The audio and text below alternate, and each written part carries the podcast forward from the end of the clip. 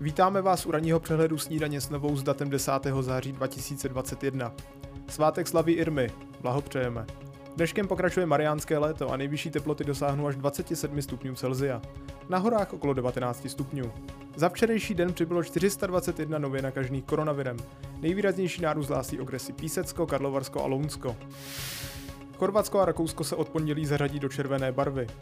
To znamená mezi země s vysokým rizikem nákazy. Při návratu z těchto zemí je tak třeba podstoupit PCR test, což ovšem neplatí pro očkované jedince.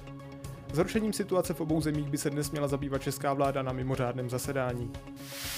Zítra uplyne 20 let od teroristického útoku Al-Qaidi na New Yorkská dvojčata.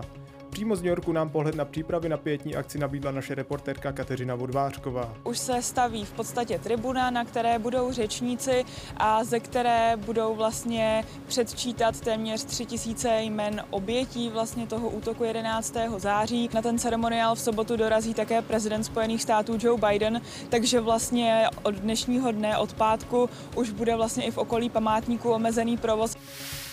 Liberecký hejtman Martin Půta se vyjádřil k další vlně epidemie koronaviru. Když to porovnáme se zářím roku 2020, tak jsme zhruba na třetině loňských případů. Ale já už jsem několikrát zažil vlny, kde jsme v nějaké fázi na tom byli jako kraj dobře a potom jsme to dohnali, tak já budu věřit, že celá Česká republika tu situaci zvládne.